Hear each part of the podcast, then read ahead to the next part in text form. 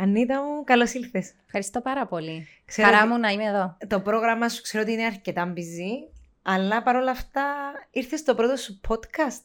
Το πρώτο, ναι. Έχεις παρακολουθήσει; Έχω δει κάποια, αλλά μου εξήγησαν εδώ οι συνεργάτες ο Γιάννος και ο Μενέλαος που είναι εξαιρετικοί, μου εξήγησαν και πραγματικά είμαι και περίεργη μετά που θα φύγω από εδώ να μπω σπίτι να, να μάθω περισσότερα γι' αυτό. Ναι. ναι. Να κάνουμε μια χαλαρή συζήτηση. Βεβαίως, σε φέραμε εδώ σαν Νίτα Δημητρίου και πολιτικό, αλλά περισσότερο ω γυναίκα. Για τον λόγο ότι ε, γενικά στην κοινωνία της Κύπρου ακόμα αγωνιζόμαστε για να αποκτήσουμε αυτά που μας αξίζουν σε όλους τους τομεις όχι μόνο ε, στην ισότιμη ε, μεταχείριση ε, γυναικών και ισότιμη εκπροσώπηση των γυναικών στη Βουλή, τρόπο άλλο θέμα, αλλά γενικά θεωρείς εσύ ότι η θέση της γυναίκας στην Κυπριακή κοινωνία είναι αυτή που της αξίζει να είναι; Όχι. Η απάντηση είναι ξεκάθαρη. Και ακόμα έχουμε milestones, δηλαδή βήματα τεράστια να κάνουμε μέχρι να φτάσουμε σε επίπεδα που να μπορούμε να πούμε και να παραδεχτούμε ότι ναι, επιτέλους ισχύει αυτό που πρέπει να ισχύει. Δηλαδή η δημοκρατία εκπροσωπείται εισάξια και από τους άντρες και από τις γυναίκες. Αυτό είναι το ζητούμενο. Ούτε οι γυναίκες να έρθουν να καλύψουν τους άντρες, ούτε οι άντρες τις γυναίκες. Εσένα τι σε ενοχλεί περισσότερο σε αυτόν το κομμάτι όσον αφορά αυτά που παρατηρείς και μέσα από τη δουλειά σου αλλά και ως γυναίκα; Αυτό που με ενοχλεί είναι ότι πολλές φορές δεν δίδονται ίσες ευκαιρίες. Mm-hmm. Ίσες ευκαιρίες και ίσες πιθανότητες για να μπορέσει μια γυναίκα να προχωρήσει ε, και να λάβει μια θέση στα κέντρα λήψης αποφάσεων. Όχι μόνο να ασχοληθεί με την πολιτική, mm-hmm. ας μην καταπιαστούμε μόνο σε αυτό. Ευρύτερα, στα κέντρα λήψης αποφάσεων. Γι' αυτό φαίνεται από τους αριθμούς. Δηλαδή, αν κάνουμε μια έρευνα ή δούμε τα ποσοστά τη δεδομένη στιγμή πόσα είναι και ποια είναι, αμέσως ξεκάθαρα κάποιος μπορεί να συμπεράνει ότι το ποσοστό εκπροσώπησης των γυναικών είναι πάρα πολύ μηδαμινό συγκριτικά με τους άντρες. Και δεν μπορώ να κατανοήσω ή να πιστέψω ότι σε μια κοινωνία πολιτών που πλειοψηφικά είναι περισσότερες οι γυναίκες, χωρίς να σημαίνει αυτό οτιδήποτε από μόνον του, ότι δεν υπάρχουν εξίσου ικανές γυναίκες να διεκδικήσουν θέσεις και να, κατα... να έχουν θέσεις στα κέντρα λήψης αποφάσεων. Το πρόβλημα είναι εσύ που το εντοπίζεις. Που, που θεωρείς ότι είναι το πρόβλημα, ότι δεν μπορούν οι γυναίκες να φτάσουν στο σημείο να είναι η επιλογή για μία θέση, εκεί είναι το πρόβλημα ή φτάνουν στο σημείο να είναι η επιλογή για μία ε, θέση ισχύω και ναι. τελικά δίνεται σε κάποιον άντρα. Το πρόβλημα είναι βαθύ και ξεκινά από τα στερεότυπα, τα οποία αναπαράγονται πολλές φορές χωρίς να το καταλαβαίνουμε. Για παράδειγμα, συζητούσαμε πριν με τα παιδιά εδώ ότι δεν χρειάστηκε χρόνια να χτίσουμε γυναικεία πρότυπα για να μπορούν να χρησιμοποιηθούν ή αυτά, αν θέλετε, να, ε, να υπάρχουν και μέσα από τα μέσα μαζικής επικοινωνίας, που είναι τεράστιος ο ρόλος τους. Mm-hmm. Ε, όπως και αντιλήψεις οι οποίες είναι βαθιά ριζωμένες ακόμη στο σύστημα και έχουν αλλάξει πράγματα πολύ, ειδικά στην Κύπρο, πάρα πολύ, συγκριτικά και με τα προηγούμενα χρόνια. Όπως επίσης ε, ο φόρτος εργασίας και όταν λέω εργασίας εννοώ με όλη αυτή την αντίληψη που υπάρχει ότι πρέπει να επομίζονται και επομίζονται και αυτή είναι η πραγματικότητα, μεγαλύτερο βάρος οι γυναίκες και στο σπίτι ή καλούνται τέλος πάντων να διαχειριστούν και το σπίτι και την εργασία. Ε, τότε αντιλαμβάνεσαι ότι όλα αυτά θα πρέπει να τα αλλάξουμε μέσα από πολιτικές για να μπορέσουν οι γυναίκες πραγματικά να έχουν ίσες ευκαιρίες. Ένα γυναικείο πρότυπο για σένα κατά τη διάρκεια της ζωής σου, όχι μόνο της πολιτικής σου καριέρας, θα πάμε και εκεί. Και ποιον ήταν; Γυναικεία πρότυπα έχω πολλά που ξεκινούν από την πολιτική. Δεν μπορώ, για παράδειγμα, τώρα μου έρχεται στο μυαλό αυτό που συζητούσαμε πριν και για την Notorious, έτσι τη λέμε, RGP. Δηλαδή, μια γυναίκα η οποία αφιέρωσε τη ζωή της για την προάσπιση των ανθρωπίνων δικαιωμάτων, ειδικότερα για την ισότητα των φύλων ε, και η πορεία της και η προσωπική της ζωή και η πορεία της πραγματικά αποτελεί ορόσημο για όλες εμάς τις γυναίκες, για όλους αυτούς που ασχολούνται με, τον, με την ισότητα των φύλων και τα ανθρώπινα δικαιώματα όπως και απλές γυναίκες της καθημερινότητας που πραγματικά τις έχω θαυμάσει ή τις θαυμάζω, εξακολουθώ να τις θαυμάζω για τον αγώνα που έχουν κάνει και για τα βήματα που έχουν διανύσει για να βρίσκονται σήμερα εκεί που βρίσκονται και να αποτελούν παράδειγμα και υπόδειγμα για όλες εμάς που προσπαθούμε να αλλάξουμε κάποια πράγματα. Ε, στην προσωπική σου ζωή έχεις μια γυναίκα πρότυπο, μπορεί να μην προέρχεται που ένα ε, βήμα, α πούμε, μπορεί να μην είναι γνωστή, μπορεί να είναι άγνωστη, μπορεί να είναι η μαμά σου, μπορεί να είναι η θεία σου, μπορει που δημιούργησε σου κάποιες εικόνες και έναν πρότυπο στο οποίο θα ήθελες εσύ να έχεις αυτές τις αξίες στην ηλικία μου, γιατί πολύ νεαρή. Ε, και μεγαλώνοντας, επίσης, εγώ θέλω στο ήθος και στις αξίες να είμαι σαν τούτη τη γυναίκα. Όσο γλυσαίο και να ακούγεται, εννοείται ότι είναι η μητέρα μου, η οποία όχι μόνο ε, με ενέπνευσε σε πάρα πολλά στάδια της ζωής μου και με στήριξε και πολλές φορές ίσως και θέλεις, ε, όταν ίσως ο πατέρας μου να μην συμφωνούσε με κάποιες επιλογές ή ευρύτερα οικογένεια, ε, αλλά πιο πολύ τη θαύμαζα για το πώς η ίδια θυσίασε τόσα πολλά πράγματα για χάρη των παιδιών της, για να μπορέσουν τα παιδιά της να βρίσκονται είτε εκεί που βρίσκονται σήμερα, ή στο να προσπαθήσουν να πετύχουν κάτι. Και πραγματικά τη θαυμάζω γιατί και για την ηλικία της, χωρίς να είναι μεγάλη, γιατί άλλη μόνο μου παρακολουθεί τη συζήτηση. Να παρακολουθήσει. είναι ότι μεγάλη σε ηλικία είναι ότι ε, πόσο ανοιχτό μυαλί ήταν σε αυτά που συζητάμε σε πολλές φορές και με ρωτάει είτε για πράγματα που συμβαίνουν στη Βουλή, είτε για πράγματα που παρακολουθεί και ίσως να μην γνωρίζει πάρα πολλές λεπτομέρειες. Έχω ένα παράδειγμα ε, ε, σε ερώτηση μου που σου έκαμε και εξέπληξε σε θετικά που την άποψη είναι ότι Τώρα είπαμε που ξέρει το πράγμα. Α πούμε, μπορεί να ρωτήσει τι είναι το Instagram, ρώτησε σε κάτι. Α, αυτά τα παρακολουθεί, τα ξέρει, τα ξέρει, αλλά πολλές φορές και όταν τη λέω, μπορεί να τη λέω, είχαμε το τάδε θέμα, το τάδε θέμα. Και η απάντησή της αμέσως ότι δεν χρειάζεται. Δηλαδή, ενότητα, συνεργασία, αυτό να βγαίνει προς τα έξω. Ή ακόμα και περιβαλλοντικά θέματα που δεν ήξερα καν ότι ασχολείται και πάω στο σπίτι και βλέπω ότι ανακύκλωση και με εκπλήσει αυτό το ότι βλέπω έτσι, πιο φιλελεύθερες αντιλήψεις ή ακόμα και θέματα τα οποία μας απασχόλησαν ιδιαίτερα στη Βουλή. Είτε όσον αφορά ζητήματα ποσοστώσεων, ζητήματα που είχαμε, το ζήτημα το μεγάλο που είχαμε να περάσουμε για τις αμβλώσεις, το ζήτημα το πολύ σημαντικό που έλαβα μια πρωτοβουλία και στη συνέχεια αγκαλιάστηκε και από άλλες συναδέλφισες που αφορά το σεξισμό και την πρωτοβουλία την νομοθετική που έχουμε τώρα και πραγματικά βλέπεις ότι πώς σιγά σιγά και μέσα από ενημέρωση και μέσα από πρωτοβουλίες και μέσα από συζητήσεις αλλάζουν κάποιες ανταλήψεις, αλλάζουν κατεστημένα και είναι αυτός ο σκόπος, να αλλάξουμε αυτά τα πράγματα. Ε, ανέφερες πριν τον σεξισμό. Πού βρισκόμαστε σήμερα; Σε σχέση με το κομμάτι του εδώ. Ε, είναι δύσκολα τα πράγματα στην Κύπρο. Ακόμα καλά-καλά αν ρωτήσεις, ακόμα και άτομα τα οποία ίσως λένε ότι ασχολούνται ή θεωρείται ότι ασχολούνται με αυτά τα θέματα, ίσως να μην έχουν και μια ξεκάθαρη απάντηση να σου δώσουν τι είναι. Ότι έχει ταυτότητα, λέμε, χαρακτηριστικά ο σεξισμός και είναι γυναικεία η ταυτότητα, γιατί πλήττονται γυναίκες ως επιτοπλιστων τουλάχιστον με τα δεδομένα της Κύπρου, τα οποία έχουμε να διαχειριστούμε και το τι θα πρέπει να γίνει. Μόλις ε, βέβαια οφείλω να πω Στέλλα μου ότι ούτε σε ευρωπαϊκό επίπεδο είναι καλύτερα τα πράγματα. Ότι για παράδειγμα μόλις πέρσι έχουμε καταφέρει σαν Ευρωπαϊκή Ένωση θεσμικά να, καθιερώ, να καθιερώσουμε το τι είναι σεξισμός και να υπάρχει ένας ευρείας αποδοχής ορισμός. Οπότε αν αντιλαμβάνεσαι και εκεί τα πράγματα δεν είναι καθόλου καλύτερα. Και αυτό το διαπιστώνω και διεθνώς, γιατί όπως συζητήσαμε και τις προάλλε και σου είχα πει, συμμετέχω και στο δίκτυο πολιτικών ηγετών του κόσμου. Είναι παγκόσμιο αυτό το δίκτυο. Συμμετέχουν γυναίκες πολιτικοί από ολόκληρο τον κόσμο σε επίπεδο βουλευτών, γερουσιαστών, ε, προέδρων κρατών κτλ. Και εκεί δυστυχώς δεν είναι καθόλου καλύτερα τα πράγματα. Ο τρόπος ε, αφενός να ενημερωθεί ο κόσμος για το τι είναι σεξισμός και αφετέρου να πάμε προς την ε, κατεύθυνση καταπολέμησης του. Θεωρήσει ότι είναι μέσα από πρότυπα μη πολιτικά. Δηλαδή να βγει μια γυναίκα εύρειας αποδοχής, μπορεί να είναι καλλιτέχνης, μπορεί να είναι ε, αθλήτρια, αθλήτρια που αφού, δημοσιογράφος. Άλλα, άλλα στρώματα της κοινωνίας.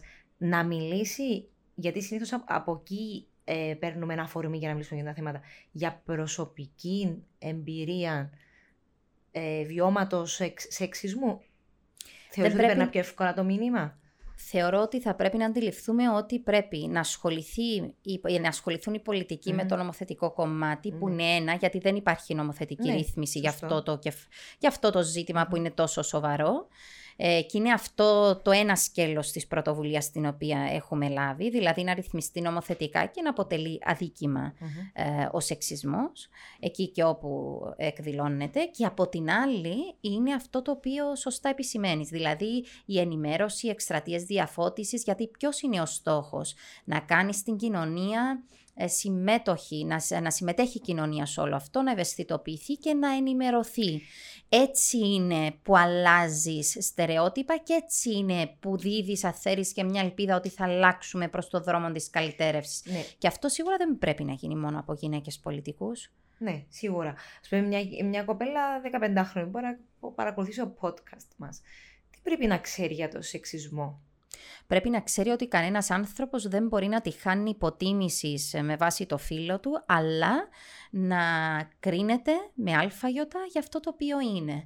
Χωρίς ε, με σεβασμό σε αυτό που θέλει να εκπροσωπεί, σε αυτό που πιστεύει ότι εκπροσωπεί, είναι η ελευθερία, ε, που είναι αναφέρετο ανθρώπινο δικαίωμα και δεν μπορεί σε καμία περίπτωση αυτό το δικαίωμα να εφαιρείται ή να υποβιβάζεται ή να διαβάλλεται ή να προσβάλλεται ε, σε περιπτώσεις τέτοιες ακριβώς απλά και μόνο επειδή είναι γυναίκα. Και έχουμε δει πολλά παραδείγματα σεξισμού όλα αυτά τα χρόνια. Σίγουρα. Και είναι αυτά τα οποία πρέπει να αντιμετωπίσουμε. Και πολλές φορές ε, θα μου επιτρέψεις να ναι. πω ότι πολλοί δεν καταλαβαίνουν ότι αυτό το οποίο κάνουν λένε είναι σεξισμός.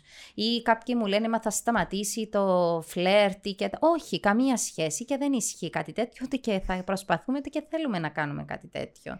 Είναι εντελώς διαφορετικό. Εσύ έχεις βιώσει σεξισμό; Για τον λόγο ότι είσαι η γυναίκα, είσαι νεαρή, μπήκες σε, σε ένα πολιτικό στίβο πολύ νωρίς. Έπαιξε, το, έπαιξε ρόλο το γεγονός ότι είσαι γυναίκα καταρχήν. Στο να βρεθούν εμπόδια στον δρόμο σου ή ακόμα, αν δεν ήταν ώρα τα εμπόδια, στο θέμα της δικής σου ψυχολογίας. Ότι μπορεί να δέχτηκες υποτίμηση επειδή είσαι γυναίκα σε νεαρή ηλικία. Ε, νομίζω ότι, και το λέω έτσι με πάσα ειλικρίνεια, ότι όλες οι γυναίκες οι οποίες βρισκόμαστε, ειδικότερα στον χώρο της πολιτικής, αλλά και σε, ας μου επιτραπεί, σε θέσεις σε θέσεις λήψης αποφάσεων, νομίζω καμία από εμάς ε, δεν θα είναι ειλικρινή αν πει ότι δεν έχει βιώσει το σεξισμό. Θέλω να μου πεις τη δική σου εμπειρία. Ε, θεωρώ όμως ότι δεν πρέπει να στεκόμαστε σε αυτά τα περιστατικά. Απέναντία σε αυτό που πρέπει να τονίσουμε είναι το τι πρέπει να κάνουμε για να αλλάξει. Ναι, όμως να σου πω κάτι.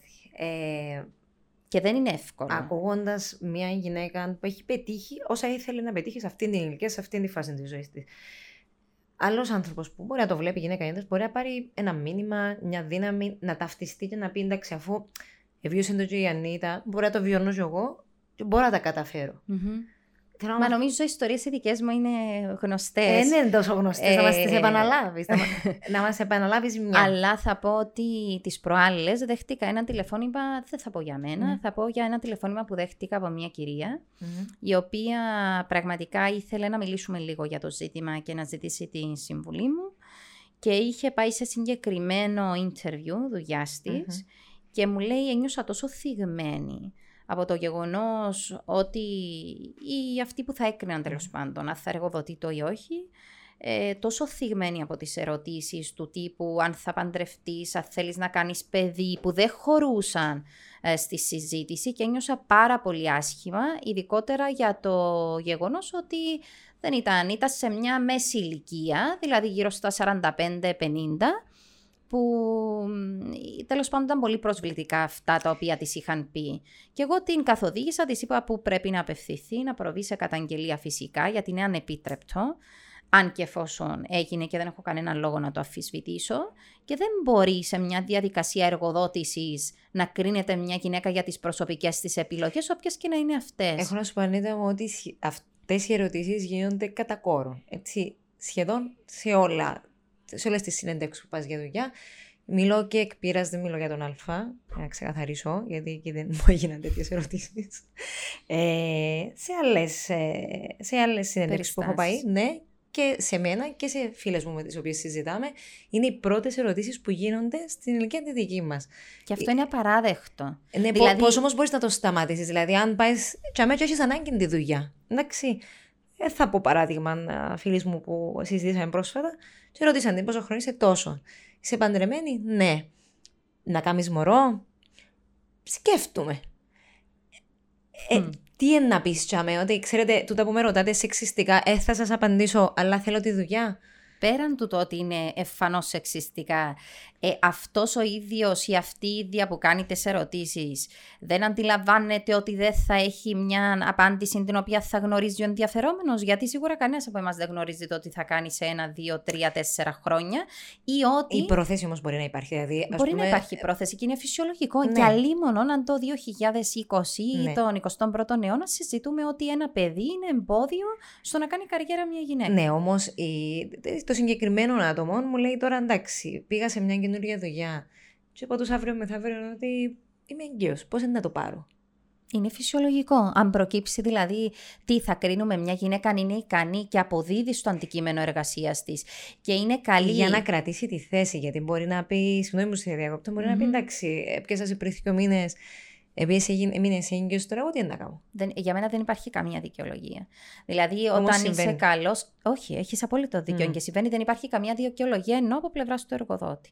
Δηλαδή, όταν κρίνω ότι κάποιος μου κάνει, να το πούμε έτσι απλά για τη δουλειά μου, θα με εξυπηρετήσει, θα ωφελέσει τον οργανισμό μου, την εταιρεία μου, τότε σημαίνει ότι αν λείπει για ένα χρονικό διάστημα από τη δουλειά της, αυτό θα είναι πρόβλημα. Και αυτό το ξέρουμε πολύ καλά, γιατί ε, ε, ε επιλέγονται συγκεκριμένες γυναίκες γυναίκες ή άντρες με βάση την αποδοτικότητά τους, το CV τους, πόσο καλή είναι. Ναι, όμως αν δεν πρόλαβες να δείξεις, γιατί είσαι καινούριο σε μια δουλειά.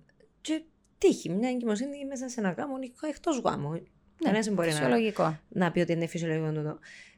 Πώς πρέπει να λειτουργήσει μια γυναίκα, Δηλαδή, να πάει να το πει στον εργοδότη. Αν ο εργοδότης της πει, ξέρεις, εγώ μπορώ να σε κρατήσω. Για το δεν λόγο... έχει δικαίωμα. Ε, αν είναι, είναι μόνο δύο μήνες στη δουλειά. Όχι, ότι δεν μπορείς να απολύσεις κάποιον και είναι αδίκημα να απολύσεις οποιαδήποτε γυναίκα επειδή θα σου ανακοινώσει ότι είναι έγκυος. Μπορεί να, μπορεί να μην είναι αυτή η δικαιολογία, μπορεί να πει δεν σε χρειάζομαι πια. Όχι, δεν μπορείς. Δεν μπορείς και είναι πολύ αυστηρή νομοθεσία σε αυτό το σημείο. Γι' αυτό και ε, σε περιπτώσεις τέτοιες πραγματικά και θα πρέπει να συμβαίνουν και δεν έχει δικαίωμα κανένας εργοδότης να πάυσει από την εργασία οποιαδήποτε γυναίκα όταν, ανακοινωθεί, όταν ανακοινώσει ότι είναι έγκυος. Ε, ε, και είναι όλα αυτά που μας στεναχωρούν πραγματικά.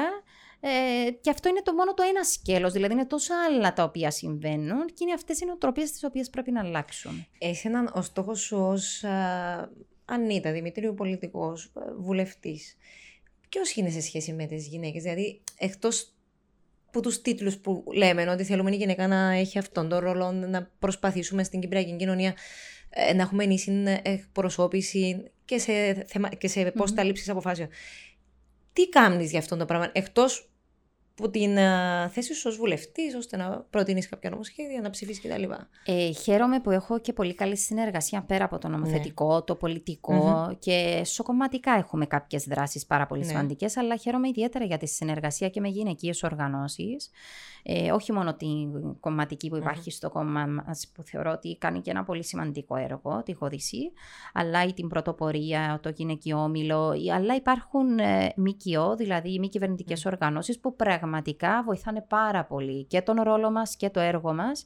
Και είναι αυτό που προσπαθούμε καθημερινά μέσα από αυτές τις πρωτοβουλίες, όλες μαζί μια φωνή, μέσα από μια οριζόντια προσέγγιση, να ευαισθητοποιήσουμε την κοινωνία μέσα από δράσεις, πολιτικές, εκστρατείες, στρατηγικές, αλλά και να κάνουμε εκεί που μπορούμε και εκεί που μας αναλογεί πράξη κάποια πράγματα και κάποιες αλλαγές. Εσύ ε, σε, σου έχει τύχει όταν βρήκες μια δυσκολία κατά τη διάρκεια της ζωής σου, μπορεί να μην είναι πρόσφατα, μπορεί να είναι πιο παλιά, ε, να αφισβήτησεις τον εαυτό σου ως γυναίκα και να πεις ένα αξίζω, δεν μπορώ να τα καταφέρω, είναι πολλά δύσκολο τούτο που πάω να κάνω και τι έκαμες όταν το σκεφτείς, αν το σκεφτείς.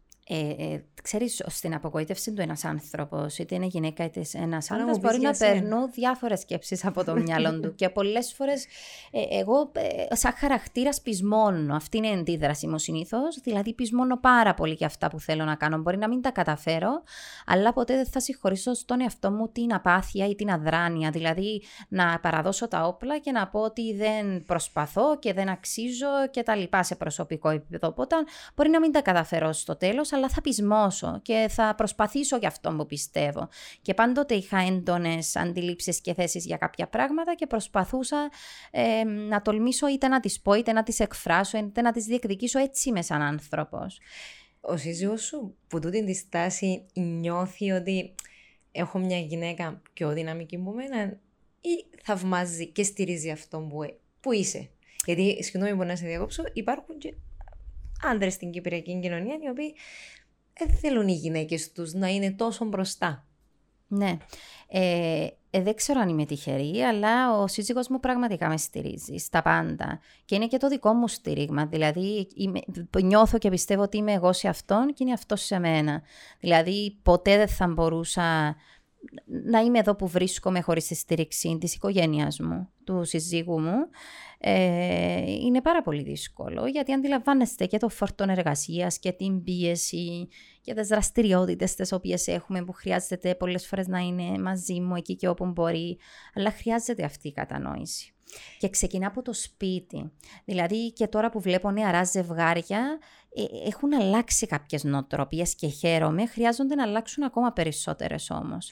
Και εγώ νιώθω τυχερή που πραγματικά από την πρώτη στιγμή, πριν καν να ήμουν στην πολιτική, να σκεφτόμουν ότι θα ασχολούμαι με την πολιτική, πάντοτε έτσι ήταν και θεωρώ ότι είναι και ένας από τους λόγους που τον επέλεξα και με επέλεξε για να είμαστε μαζί. Ε, όταν ε, του ανακοίνωσες ότι θα μπεις στην πολιτική, ποια ήταν η αντίδραση του, Ουχ, που πάει να μπλέξεις, πήγαινε και να δούμε να μπορεί να γίνει. Τι, τι ήταν η πρώτη του αντίδραση; Νομίζω ότι από ένα σημείο και μετά κάπου το ένιωθε ότι θα, θα το τολμούσα και ο ίδιος με είχε ενθαρρύνει ένα διάστημα που το σκεφτόμουν κατά πόσο μιλώ για τις βουλευτικές. Ναι, ναι, ναι.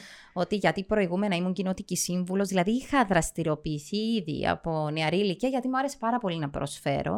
Δεν σκεφτόμουν η πραγματικότητα είναι ότι θα ασχολούμαι ποτέ με την πολιτική αυτή καθεαυτή ότι θα είμαι βουλευτής. Ναι. Αυτή είναι η πραγματικότητα. Το όνειρό μου ήταν να μπω στο διπλωματικό σώμα. Γι' αυτό ακολούθησα την κατεύθυνση των πολιτικών επιστημών.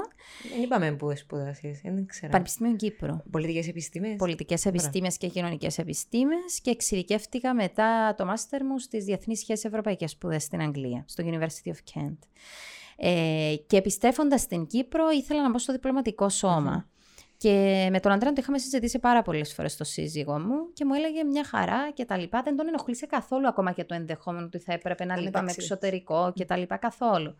Όταν λοιπόν ε, ξεκίνησα πιο πολύ κομματικά να δραστηριοποιούμε και σαν κοινοτική σύμβουλος και σαν ήμουν και οικονομική διαχειριστή επαρχιακά του κόμματος, ε, τότε μου είπε προχώρα και είμαι δίπλα σου. Δηλαδή δεν μ' άφησε στιγμή να αφιταλαντευτώ ή να κάνω δεύτερες σκέψεις. Και είναι αυτή η δύναμη που μου δίνει κάθε φορά. Δηλαδή και πολλές φορές όταν είμαι στεναχωρημένη, απογοητευμένη, πάντα θα μου πει το θετικό και θα με στηρίξει και αυτό είναι πάρα πολύ σημαντικό. Τι σε απογοητεύει, είσαι στεναχωρή να μην ε, με απογοητεύει και με στεναχωρεί να μην έχουμε τα αποτελέσματα που θέλουμε ή να νιώθω ότι έχω απογοητεύσει κάποιον με τη στάση μου ή τη συμπεριφορά μου ή ότι δεν βγήκα τόσο μπροστά για κάποια πράγματα. Ξέρετε, στο χώρο που βρισκόμαστε μαθαίνεις, είναι ένα πανεπιστήμιο η Βουλή, για μένα Δηλαδή μαθαίνω καθημερινά και να είμαι καλύτερη και να βελτιώνομαι, ε, να ακούω τον κόσμο και να προσπαθώ να μεταφέρω τα αιτήματα του, αλλά πολλές φορές και εγώ νιώθω αυτή την ευθύνη και αυτό το βάρος ότι δεν τα καταφέρνω στο βαθμό που θα ήθελα. Θυμάμαι ότι μόλις είχα πρωτοεκλεγεί και ήθελα να μπω στη Βουλή, νομίζω ότι θα αλλάξω τα πάντα σε μια εβδομάδα. Ε, αυτή την εντύπωση είχα. Τελικά. Τελικά έμαθα ότι είναι πολύ χρονοβόρες οι διαδικασίες μας και χρειάζεται και επιμονή, χρειάζονται και συνεργασίες, γιατί δεν αρκεί μόνο εσύ να έχεις μια συγκεκριμένη άποψη, πρέπει να καταφέρεις να το περάσεις και στους υπόλοιπους και να εξασφαλίσεις πλειοψηφίες, γιατί αυτό είναι το σύστημα μας στην Βουλή για να περάσεις μια νομοθεσία ή μια πολιτική. Ε, και έτσι προσγειώθηκα ανώμαλα στην αρχή, αλλά μαθαίνεις να εργάζεσαι με τα δεδομένα και το ρόλο που έχεις να επιτελέσεις. Και ήταν την τελευταία φορά που ένιωσες ότι απογοήτευσες τον εαυτό σου. Τον εαυτό μου. Ε, εντάξει, είχαμε πολλά θέματα. Ε, εννοείται στη Βουλή, ευρύτερα. εννοώ ε, τον εαυτό σου. Δηλαδή, ας πούμε, να τέλειωσε η ημέρα και να είπες έπρεπε να το κάνω διαφορετικά του τον... Ήθελα... Έχω, έχω έτοιμη απάντηση και το νιώθω ε, έντονα και με στεναχώ. Όχι, έτοιμη εννοώ ότι είναι αυτό το οποίο νιώθω έντονα. Ναι. Ότι πολλές φορές αμελώ την οικογένεια μου. Ναι. Ε, και τελευταίος κάτι είχε η αδελφή μου και τα λοιπά και ένιωσα πάρα πολύ άσχημα για το γεγονός ότι και πάλι είχα καθυστερήσει και πάλι. Και είναι αυτό το οποίο πολλές φορές από τις πολλές υποχρεώσεις αμελούμε πάρα πολύ την οικογένεια μας. Ή μπορεί τις Κυριακές που είναι για μένα μια μέρα που συνηθίζεται και είμαστε με την οικογένεια μας. Αν έχω κάτι και νιώθω για παράδειγμα ότι η οικογένεια μου είναι μόνη του στο σπίτι και με ανέμενα, νιώθω αυτό το βάρος στη συνείδηση μου ότι πρέπει ε, τουλάχιστον όσες στιγμές μπορούμε περισσότερες να είμαστε κοντά στην οικογένειά μας, γιατί αυτή ήταν πάντοτε δίπλα μου, όποτε τους χρειαστώ και δεν θέλω σε καμιά στιγμή να τους απογοητεύω με αυτόν τον τρόπο. Αλλά καταλαβαίνω, ποτέ δεν το μεταξύ δεν μου έχουν πει κάτι, αλλά το καταλαβαίνω ότι θέλουν να είμαστε εκεί, να είμαστε εκεί όλοι μαζί. Ε, την οικογένεια σκέφτεσαι να τη μεγαλώσεις; Ναι. Είναι και ευχή μου και όνειρό μου να μεγαλώσω την οικογένεια μας ε, και εύχομαι και ελπίζω σύντομα να τα καταφέρουμε. Θα ήσουν ανοιχτή σε μια λύση που βλέπουμε πολλές γυναίκες να προβαίνουν σε αυτή. Ε, μια σκέψη που υπάρχει και γενικά συζητούμε. Εγώ συζητώ με τις φίλες μου πάντως σε την ηλικία. Εντάξει, εσύ μπορεί να μην είσαι σε αυτή τη φάση, αλλά συζητιέται γενικώς στην Κυπριακή κοινωνία και είναι καλό που συζητείτε, γιατί απενοχοποιήστη, θα σου πω αμέσως τι εννοω ε, την ε, κατάψυξη νοαρίων, ώστε μια γυναίκα να μπορέσει να κάνει παιδί. Ναι. ναι, παγωποίηση νοαρίων. Ε, Για να μπορέσει να κάνει παιδί σε μια άλλη ηλικία που μπορεί βιολογικά να μην μπορεί να γίνει με το φυσιολογικό τρόπο. Ναι, και βεβαίως και είναι μια επιλογή και που προσφέρεται και που θα πρέπει να την εθαρρύνουμε. Και πρόσφατα είχαμε και το ίδιο το Υπουργείο ΔΗ να προσπαθεί να ενημερώσει το κοινό, γιατί πλέον βλέπουμε ότι καθυστερούν περισσότερο οι γυναίκες είτε να παντρευτούν είτε να αποφασίσουν να κάνουν έναν παιδί, οπότε αν είναι μια επιλογή να μπορέσεις να παγώσεις τα οάρια σου για να μπορέσεις να τα χρησιμοποιήσεις πιο μετά ή μελλοντικά. Εσύ έχεις ταμπού πάνω σε αυτό το πράγμα; Όχι, καθόλου. Καθόλου. Θα ε, μας παρακολουθούν γυναίκες, θα τις ενθάρρυνες να προβούν σε τούτη την Φυσικά. Και μάλιστα μπορούν να τον κάνουν και ζευγάρια. Δηλαδή ζευγάρια τα ναι. οποία είναι μαζί και είναι πλέον οι, μεθόδες, οι μεθόδοι επιστημονικές που, προ, οι επιστημονικές που προσφέρονται ακριβώς για να δώσουν αυτή την ευκαιρία σε μια γυναίκα ή σε ένα ζευγάρι που είτε δυσκολεύεται είτε παρουσιαστεί οτιδήποτε στη συνέχεια. Θεωρείς ότι ε, πάνω σε αυτό η κυπριακή κοινωνία λειτουργεί κάπως ρατσιστικά προς τις γυναίκες, δηλαδή αν μια γυναίκα φτάσει στην ηλικία των 35-40, μα ακόμα, μα πότε. Ε, ναι, και πολλές φορές νιώθω άσχημα γιατί γνωρίζοντας και από φίλες μου, mm. μπορεί ναι. κάποια γυναίκα πραγματικά να έχει πρόβλημα και να προσπαθεί. Οπότε, αν επειδή τη ρωτού συνέχεια το συγκεκριμένο, νιώθει και ήδη άσχημα γιατί αντιλαμβάνεσαι πολλές φορές δεν εναπόκειται μόνο στη γυναίκα. Μπορεί να υπάρχουν χίλια δυο άλλα προβλήματα και υπάρχουν και άλλες επιλογές. Όπως λόγω χάρη πρόσφατα, πρόσφατα, πριν πόσο καιρό, πόσους μήνες, είχαμε και το δικαίωμα της παρένθετης μητέρας mm-hmm. κατοχυρώσει στην Κύπρο, που είναι πάρα πολύ σημαντικό. Επίσης και μια άλλη επιλογή όταν και εφόσον δεν μπορεί να χρησιμοποιηθεί οποιαδήποτε άλλη μέθοδος προηγούμενα. Να σταθούμε πάνω σε αυτό το κομμάτι, γιατί όπως είπες και εσύ, υπάρχουν πολλές γυναίκες που αντιμετωπίζουν πρόβλημα και νομίζω είναι κάπως από τις τελευταίες επιλογές η παρένθετη μητέρα. Είναι και πιο δύσκολο. Ναι. Είναι και πιο δύσκολο για να είμαστε ειλικρινείς. Πού πιο... έγκυται η δυσκολία. Εντάξει, πολλές φορές είναι στο πώς είναι. Εκτός από τη ψυχολογία. Είναι και αυτό. Ναι. Αλλά αντιλαμβάνεσαι ότι αυτόματα έχεις να κάνεις και με ένα άλλο άτομο. Δεν είναι μεταξύ του ζευγαριού ή μεταξύ εσένα και του γιατρού σου, είναι διαφορετικό. Μας ξέρεις τη διαδικασία αντινομική να μας ναι, είναι κατοχυρωμένο. Δηλαδή ναι. πλέον μπορεί μια γυναίκα να χρησιμοποιήσει αυτή την επιλογή, να χρησιμοποιήσει, ονομάζεται παρένθετη ναι. μητέρα, θα χρησιμοποιηθεί μια άλλη γυναίκα για να μπορέσει να φέρει στον κόσμο το παιδί. Ναι, και είναι κατοχυρωμένο αυτό.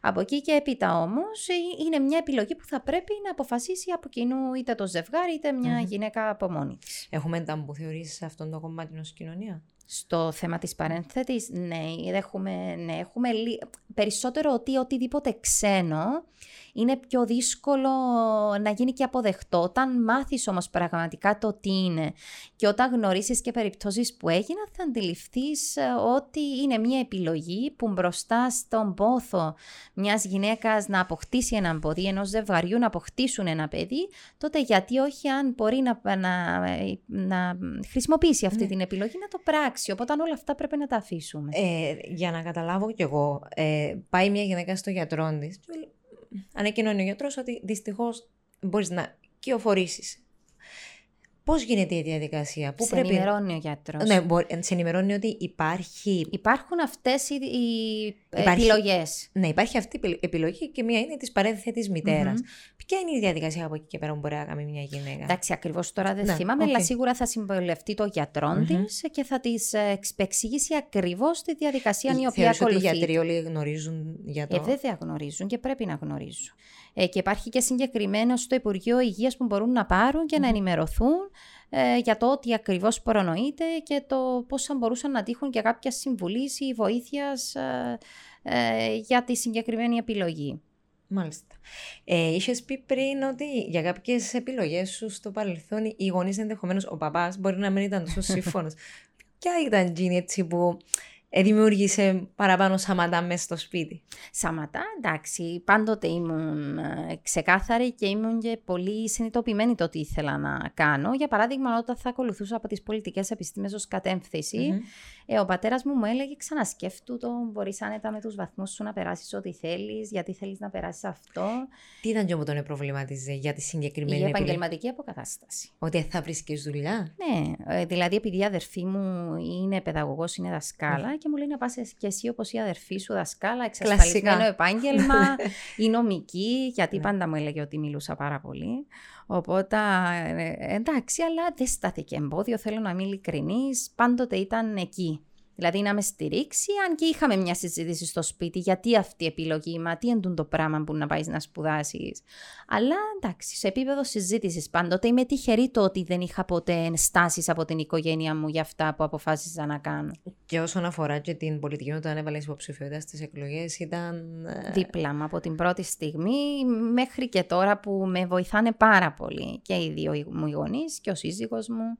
Όλοι, όλοι, όλοι η οικογένεια. Ε, να πάεις, ας πούμε, να πεις σήμερα, ε, ε, μπορώ, είμαι ράκος γιατί έγινε τούτο το πράγμα. Να το μεταφέρεις στο σπίτι ή να είσαι ο τύπος που να τα κρατήσεις λίγο μέσα σου και να πεις δύο τρία πράγματα που Προσπαθώ να... να μην μεταφέρω ναι. σπίτι, ειδικά επειδή ε, μπαίνουμε και αργά στο σπιτι Ε, δηλαδή, τυπικά να μιλήσουμε για οτιδήποτε άλλο, εκτός αν κάτι με έχει ενοχλήσει τόσο πολύ, που είναι φυσιολογικό ότι θα το μοιραστώ με την οικογένεια μου. Αλλά εντάξει, ως εκεί, γιατί ε, κατανοώ πάντοτε και προσπαθώ να σκέφτομαι ότι είναι, είμαστε στο σπίτι, είναι η ώρα της ξεκούρασης, ώρα να δούμε άλλα θέματα τα οποία έχουμε. Βλέπεις Netflix; Βέβαια. Βλέπω όποτε μπορώ, ειδικά στον καραντίνα, ναι. στον ναι. περίοδο που ήμασταν όλοι στο σπίτι. Ευτυχώς που υπήρχε για το Netflix. Τι έβλεπες, δεν μου αρέσει και βλέπεις. Ε, μου αρέσει πολύ, έβλεπα, είδα δύο-τρει σειρές. Ναι, ε, είδα, δεν θυμάμαι τώρα πώς το λένε, ήταν αυτό η σειρά, το, η σειρά η συγκεκριμένη που ακριβώς όσον αφορούσε τα Unbelievable ήταν, τέλος πάντων δεν το θυμάμαι. Ήταν η σειρά που, ε, που ακριβώς ξεκινούσε και είναι πάρα πολύ ωραία, τώρα θα το θυμηθώ και θα σας πω, που ξεκινά με το, είναι σαν ντοκιμαντέρ 7, 8, 9 επεισόδια και ξεκινά από την αρχή μια γυναίκα η οποία βίωσε τον βιασμο και πώς εξελίσσεται, ποια η διαδικασία ακολουθούσε η αστυνομία πριν και τώρα για να συνειδητοποιήσουν ότι στο τέλος δεν ήταν ψέματα η καταγγελία της, πόσες δυσκολίες αντιμετώπισε, πώς επαναθυματοποιεί το ίδια λέγοντας ξανά και ξανά την ιστορία της, το ταμπού που εισέπραξε από τον κόσμο. Σε ποια χώρα είναι διαδραμμένη. Δεν θυμάμαι, είναι Αγγλία νομίζω. Αγγλία θυμάμαι. Είδες το... Να κάνω ένα σκρόλ να ναι, το καλό. Είδες καθόλου το, τούτη τη σειρά στο Netflix. Πάρα πολύ ωραία σειρά. Με γυναίκα βιάστηκε. Μας πα... ε, παρακολουθεί ο Γιάννος. Ναι, μας παρακολουθεί, δεν πειράζει. Εγώ την είδα. Οι σειρές που θεωρώ εγώ λίγο πιο disturbing. Ναι. Αλλά είδα και άλλες, δηλαδή και πιο χαλά πράγματα. Είδα το The Crown. Είδα... Το The Crown, ναι. Το είδα, το είδα. Το είδα, αλλά ξέρεις τι με ενοχλεί, Στέλλα μου πάρα πολύ. Αυτό το πράγμα το ότι σταματάνε κάπου και εγώ θέλω πάντα να γνωρίσω στο τέλος. Δηλαδή, επειδή μου αρέσουν και πάρα πολύ τα βιβλία και διαβάζω, θέλω να ξέρω την κατάληξη. Αυτό το ότι το σταματούν κάπου ε, και δεν γνωρίζεις τη συνέχεια. Ε, ναι. Αλλά ήθελα να τελειώσει, γιατί τώρα δεν έχω χρόνο να δω νέα επεισόδια, ενώ θα το είχα. ναι, αλλά πού να βρω τώρα χρόνο για νέα επεισόδια; Να έχουμε lockdown; Δεν νομίζω. Δεν νομίζω. Ούτε και προσφέρεται. Mm. Δηλαδή, θεωρώ ότι. Ε, η οικονομία μας ε, είναι σε οριακά επίπεδα, σε πολύ δύσκολα ναι. επίπεδα. Ναι. Πού να αντέξουμε άλλο lockdown; Θεωρείς ότι ομιγέννητο αυξηθούν τα κρούσματα να κάνουμε τοπικές, ε, να βρούμε τοπικές λύσεις. Ε, να καλή κάνουμε- ώρα σήμερα. Στη Ναι. Λάρνακα και χθες. Ε, δεν μας χαροποιεί η κατάσταση, απέναντίας και μας ανησυχεί και μας προβληματίζει. Αποφάσισαμε με διάταγμα το οποίο ισχύει από σήμερα ότι θα ε, υπάρχουν περιοριστικά μέτρα που ξεκίνησαν από σήμερα και όσον αφορά τον αριθμό των ατόμων και τις συγκεντρώσεις και τις δεξιώσεις, τα πάντα.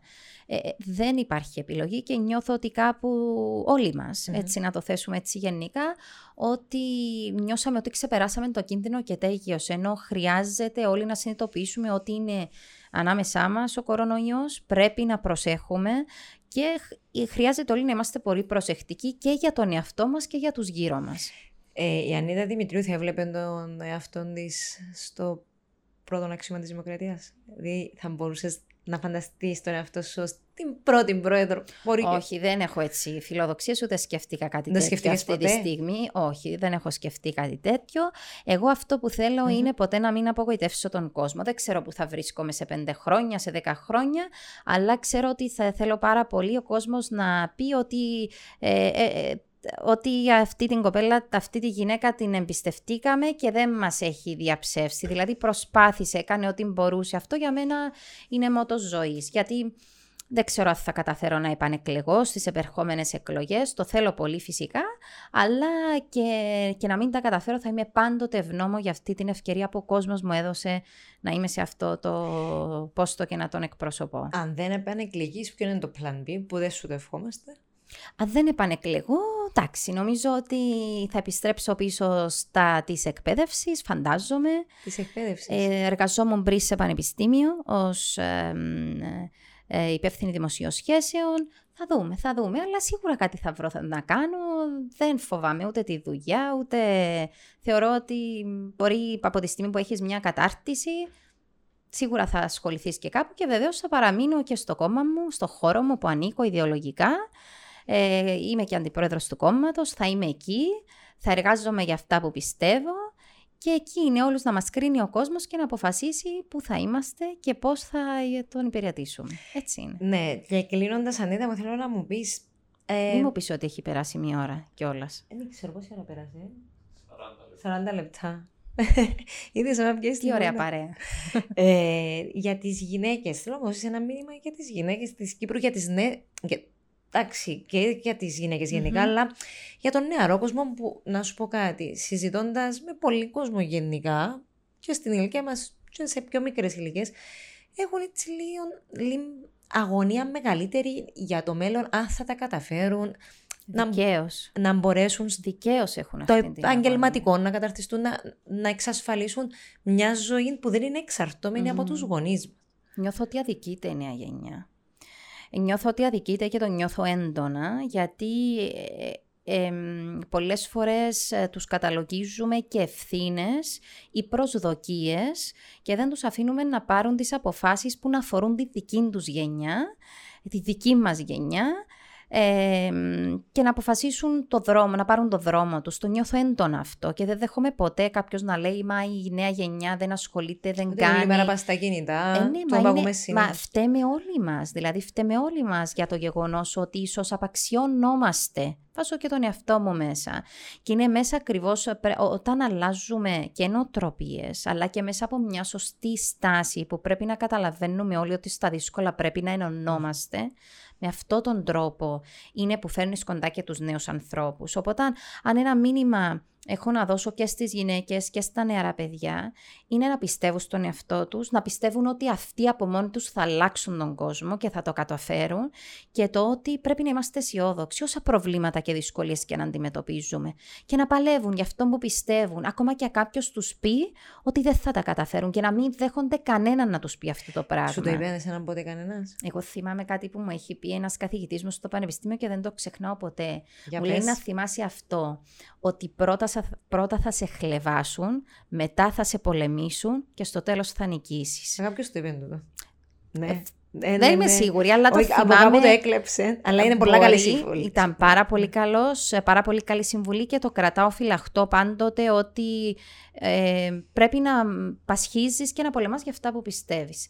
Και ακόμα και αν δεν καταφέρεις στο τέλος να έχεις το επιθυμητό αποτέλεσμα, θα είσαι ικανοποιημένη με τον εαυτό Ότι σου, προσπάθησες. ικανοποιημένος με τον εαυτό σου ότι προσπάθησες και μετά θα κάνεις κάποια άλλη επιλογή. Έτσι είναι. Και φεύγοντας που δαμε, ποιο είναι το πρόγραμμα τη Ανίτας.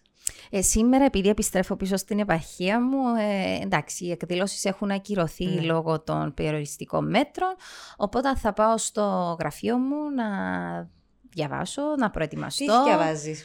Ε, τις Εκτός που τα της νομοσχέδια. βουλής, ναι. Ε, ε, Μακάρι να είχα περισσότερο χρόνο, γιατί μου αρέσει πάρα πολύ το διάβασμα. να Πρότεινε μας διαβάζω ένα με- βιβλίο. Εντάξει, τώρα για να είμαι ειλικρινής πάνω στο κρεβάτι μου, Ναι. το οποίο έχω κάνει βιβλιοθήκη, μου έχουν χαρίσει κάποια βιβλία πρόσφατα και ευχαριστώ πάρα πολύ που είναι κυρίως που αφορούν την ιστορία της κυπρου ε, λεπτομέρειες τις οποίες ε, ε, έτσι βιώσαμε ε, και πολιτικές περισσότερο, αλλά θεωρώ ότι πρέπει να διαβάζεις και αυτά τα μελανά και αυτά τα σημεία της ιστορίας που πολλές φορές έτσι δεν θέλουμε να τα συζητούμε και δημοσίως ξανά και ξανά, αλλά για να κατανοήσεις κάποια πράγματα τώρα πρέπει να γνωρίζεις και το τι έγινε στο παρελθόν. Και είναι πολύ σημαντικό να διαβάζεις, να βλέπεις πώς τότε κάποιες κρίσεις τις είχα διαχειριστεί, κάποιες δύσκολες στιγμές. Και μου αρέσει και διαβάζω έστω. Στόχος μου είναι καθημερινά να διαβάζω έστω κάποιες σελίδες. Το βράδυ ειδικότερα, πριν πάω να ξαπλώσω, μου αρέσει. Αλλά το. Μακάρι να είχα περισσότερο χρόνο, μου αρέσει να διαβάζω και μυθιστορήματα και λογοτεχνικά. Μου αρέσουν πάρα πολύ. Πάρα πολύ τα βιβλία. Ε, όταν βγεις έξω, έξω κατά πόσο βγαίνεις. Εντάξει, στι εποχές που ζούμε τώρα με τον περιορισμό, ε, να είσαι χαλαρή ή ε, να έχεις έννοια ότι ε, να με δουν, να πούν εντάξει, είναι η Ανίτα να με, να σε παρατηρούν. Ή είσαι χαλαρή να φύγεις για έναν καφέ με τις φίλες σου ή για ένα φαΐ με τους φίλους Βεβαίως, σου. βεβαίως και δεν νομίζω ότι έχω αλλάξει καθόλου. Απέναντίας μου αρέσει που ο κόσμος θα έρθει να μου μιλήσει, Μμμ. να με ρωτήσει τι κάνω ή να μου πει έναν προβληματισμό του, μια, παρία του, ε, μια απορία του. Και αυτή είναι η ωραιότητα του, τα- του να είσαι σε αυτό το χώρο ή σε αυτό το πόστο, δηλαδή τριβή με τον κόσμο. Αυτό είναι μοναδικό. Ε, και χαίρομαι ιδιαίτερα, αλλά παραμένεις ο εαυτός σου. Αν αλλάξεις από αυτό που είσαι ή επιχειρήσεις να είσαι κάτι διαφορετικό, εκεί θεωρώ ότι χάνεις το παιχνίδι και ούτε ο κόσμος θα σε εμπιστεύεται ούτε θα σε πιστεύει. Δηλαδή θα πούνε με αυτή ήταν κάτι άλλο πριν από αυτό που είναι τώρα. Οπότε γιατί άλλαξε. Οπότε να είσαι ο αυτό σου, στο κάτω-κάτω γι' αυτό σε επέλεξε ο κόσμος και εντάξει, συνεχίζεις την πορεία σου με παραδοχές, με πείσμα και να γινόμαστε όλοι καλύτεροι. Τώρα που λαλείς για το πείσμα, Μμμ. εν κάτι το οποίο θεωρείς ότι είναι μόνο εφόδιο ή εν κάτι που πρέπει και εσύ να μετριάσεις μαζί με τι άλλο θα το άλλαζες το, Το πείσμα, πείσμα αν μου. θεωρείς ότι πρέπει να το αλλάξεις. Ναι, ε, εντάξει, το πείσμα μου είναι αυτό το οποίο με οθεί, δηλαδή με πιέζει για να γίνομαι καλύτερη, για να πεισμώνω για αυτά που θέλω, αλλά πολλές φορές μου λένε ότι αν πρέπει να αλλάξω κάτι και πραγματικά το συνειδητοποιώ είναι να μάθω να λέω και όχι. Αυτό το έχω, δηλαδή ε, στα πάντα λέω ναι και μετά πολλές φορές ε, πιέζω τόσο πολύ τον εαυτό μου, πρέπει να βρω, πρέπει να μάθω να λέω και όχι. Δηλαδή εκεί και όπου, όπι- που όπου, εκεί και όπου δεν μπορώ ή δεν είναι εφικτό. Ε, Γιατί έλαλεις όχι όμως, τι είναι που σε σταματάει, θέλεις να χαλάσεις χατήρι κανενός, Έτσι. νομίζεις ότι να τα προλάβεις όλα. Έτσι, έτσι, έτσι. Εντάξει, στη δουλειά είμαι πολύ οργανωμένη και πολύ προγραμματισμένη. Εγώ το λέω και σε προσωπικό επίπεδο. Δηλαδή, όποιος μου ζητήσει κάτι, δεν θα πω όχι. Το έχω αυτό. Ε, όσον και να δυσκολεύομαι, θα βρω το χρόνο, θα το καταφέρω, αλλά πρέπει να μάθω, γιατί πολλές φορές ίσως να, να πρέπει να σκέφτεσαι και λίγο τον εαυτό σου, τον οποίο αφήνω σε δεύτερη μοίρα. Εντάξει, τι ζώδιο είσαι, και είσαι έτσι; Πώς έτσι, πολλά... Λαλείς όχι. δεν ακούστηκε και πολλά καλά. Όχι, ακούστηκε πάρα πολλά καλό που την άποψη είναι ότι δεν μπορώ να χαλάσω χατήρι κανενός. Ε, μου αρέσει. Μου αρέσει πάρα Ε, πολύ βέβαια να μην στο καλώ ζω- χατήρι, αλλά σου λέω ότι νιώθω ότι πολλές φορές νιώθω Μας ότι λέει. έρχεται ο εαυτός μου σε δεύτερη κατηγορία με ζυγός. Ζυγάκι, έχεις γενέθλια τώρα; Βέβαια, 18 το Οκτώβρη Α, έχω τε- γενέθλια και γι' αυτό θεωρώ ότι είμαι δίκαιος άνθρωπος. Ζυγίζω πάντα τα πράγματα. 18 του Οκτώβρη έχει γενέθλια η Μελίνα Μερκούρη και η Άλκη στην Πρωτοψάλτη. Μάλιστα. Ναι. Μεγάλες Μεγάλες προσωπικότητες. προσωπικότητες και η Ανίτα Δημητρίου. Αυτά είναι. Έτσι. Ανίτα, μου σε ευχαριστώ πάρα Εγώ πολύ. πάρα πολύ, πάρα πολύ. Ελπίζω να το απόλαυσε την επόμενη φορά. Δέσμευση. Να είσαι πιο χαλαρή. Δεν ήμουν. Θέλουμε κι άλλο. Α, Κι άλλο; Γιάννο. Ε, Θέλουμε ακόμα λίγο.